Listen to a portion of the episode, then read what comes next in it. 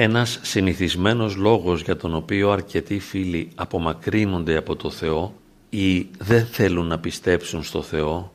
και δεν συμπαθούν την Εκκλησία είναι η επίγνωση ότι εάν κάποιος προσεγγίσει τον Χριστό, την Εκκλησία, την πνευματική ζωή θα πρέπει να υποτάξει τη ζωή του σε κάποιους κανόνες γεγονός το οποίο φαίνεται να δεσμεύει την ελευθερία τους.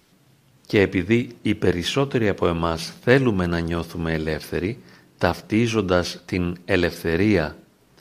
με την δυνατότητα να ικανοποιούμε ανάγκες και παρορμήσεις, αποφεύγουμε τα μπλεξίματα με το Θεό, ώστε να διατηρήσουμε πάση θυσία την αυτονομία μας, να έχω το δικαίωμα και την δυνατότητα σε κάθε περίσταση να κάνω αυτό που θέλω, αυτό που μου αρέσει, αυτό που με ικανοποιεί και όχι βέβαια να υπακούω σε νόμους και κανόνες. Και βέβαια αποφεύγοντας το Θεό απομακρύνομαι και από την προοπτική της πιθανότητας που υπάρχει να κολλαστώ μετά το θάνατο, να πάω δηλαδή στην κόλαση. Για ποιο λόγο να μπλέξει κανείς με όλα αυτά και να μην διατηρήσει την αυτονομία και την ελευθερία του κάνοντας ό,τι θέλει; Όμως, στην συγκεκριμένη ηχογράφηση θα ήθελα να αναφερθώ σε ένα άλλο πρόβλημα, έναν άλλο ενοχλητικό παράγοντα ο οποίος λειτουργείται μέσα στην Εκκλησία. Και ποιος είναι αυτός; Είναι το γεγονός ότι σώζονται οι αμαρτωλοί αν μετανοήσουν. Αυτό σημαίνει ότι πολλοί άνθρωποι οι οποίοι στην καθημερινή του ζωή ζούσαν στην αμαρτία, εάν μετανοήσουν έχουν τη δυνατότητα να σωθούν. Και τι σημαίνει αυτό, ότι εάν κάποιος με έχει βασανίσει πολύ στην προσωπική μου ζωή και μπορεί αυτός να είναι ο σύζυγος ή η σύζυγός μου, ο πεθερός μου, η πεθερά μου, ένας προϊστάμενος, ένας γείτονας ή οποιοδήποτε άλλος, αυτός ο συγκεκριμένος άνθρωπος ο οποίος με έχει αφόρητα και αβάσταχτα ταλαιπωρήσει έχει τη δυνατότητα αν βιώσει τη μετάνοια και θα μπορούσαμε να πούμε με ένα ειλικρινές Κύριε ελέησον να κερδίσει την Βασιλεία των Ουρανών και να ζήσει στον Παράδεισο μαζί με τους Αγίους. Αυτό το γεγονός είναι σκανδαλώδες και όπως είναι δύσκολο να αντέξει κανείς τους περιορισμούς της ατομικής του ελευθερίας, έτσι είναι δύσκολο να αντέξει κανείς το γεγονός ότι ο άνθρωπος ο οποίος τον ενόχλησε πολύ, αυτός ο οποίος με βασάνισε για μεγάλο ή μικρό διάστημα και μου έκανε τη ζωή ανυπόφορη, είναι δυνατόν να ζει μετά θάνατον στην παρουσία του Θεού και να αγάλεται και να χαίρεται έξω χωροχρονικά βέβαια αλλά να αγάλεται και να χαίρεται στην παρουσία του Αγίου Πνεύματος. Εάν βέβαια μας ρωτήσει κάποιος θα απαντήσουμε πως εμείς δεν θέλουμε κανένας να πάει στην κόλαση, δεν θέλουμε κανένας να βασανίζεται μετά θάνατον. Και είναι αυτό μια ειλικρινή τοποθέτηση, όντως, δεν θέλουμε κανένας να βασανίζεται αλλά εκείνος ο οποίος μας βασάνισε πολύ να πεθάνει και μετά το θάνατό του να μετέχει στη ζωή της χάριτος του Αγίου Πνεύματος και να χαίρεται και να αγάλεται ενώ εγώ ακόμη σε αυτή τη ζωή να βασανίζομαι και εξαιτίας των δύσκολων και τραυματικών εμπειριών που έχω ζήσει με αυτόν τον άνθρωπο ε, αυτό είναι ανυπόφορο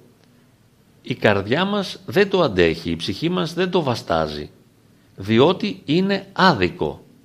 Και θα μπορούσαμε να πούμε, εάν ήμασταν και τολμηροί,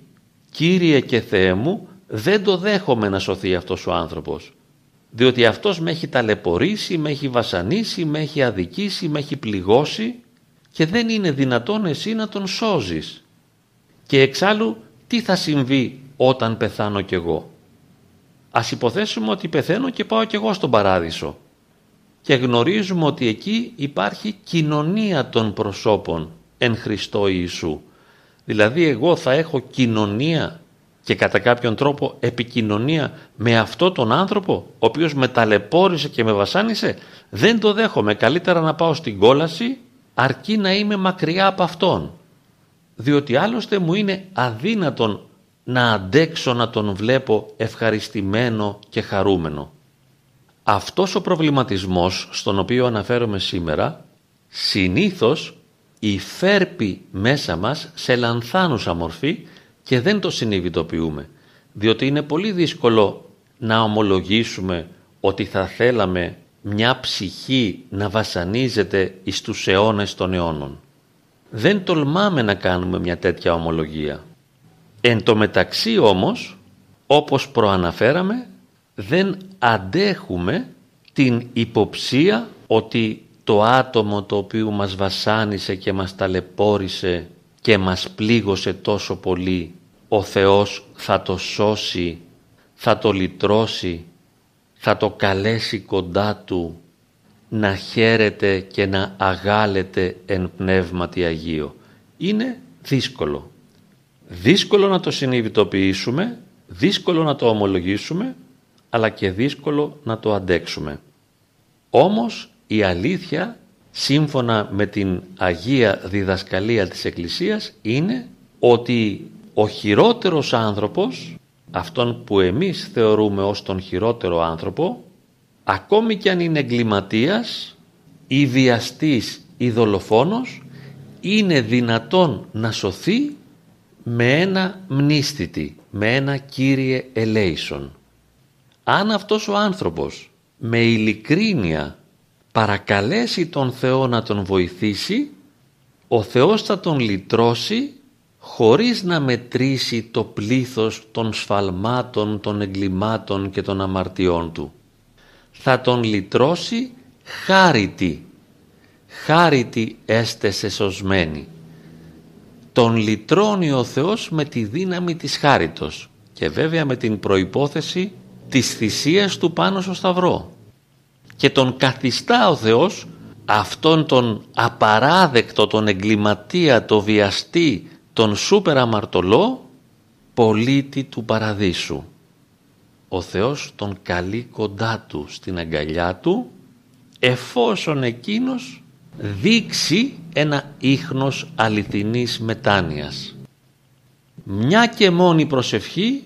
ένα και μόνο αληθινό Κύριε ελέησον είναι δυνατόν να σώσει τον άνθρωπο εκείνο τον οποίο εμείς απεχθανόμαστε, νιώθουμε οργή εναντίον του και μόνο η μνήμη του είναι δυνατόν να μας προκαλέσει εσωτερική ταραχή. Ας είμαστε λοιπόν προετοιμασμένοι ότι αυτός που μας πλήγωσε και μας τραυμάτισε βαθιά είναι πιθανόν να βρίσκεται στην αγκαλιά του Θεού. Αν δεν το αντέχουμε ας μείνουμε μακριά ή καλύτερα αν δεν το αντέχουμε ας προετοιμαστούμε για να συμφιλιωθούμε με αυτή την αλήθεια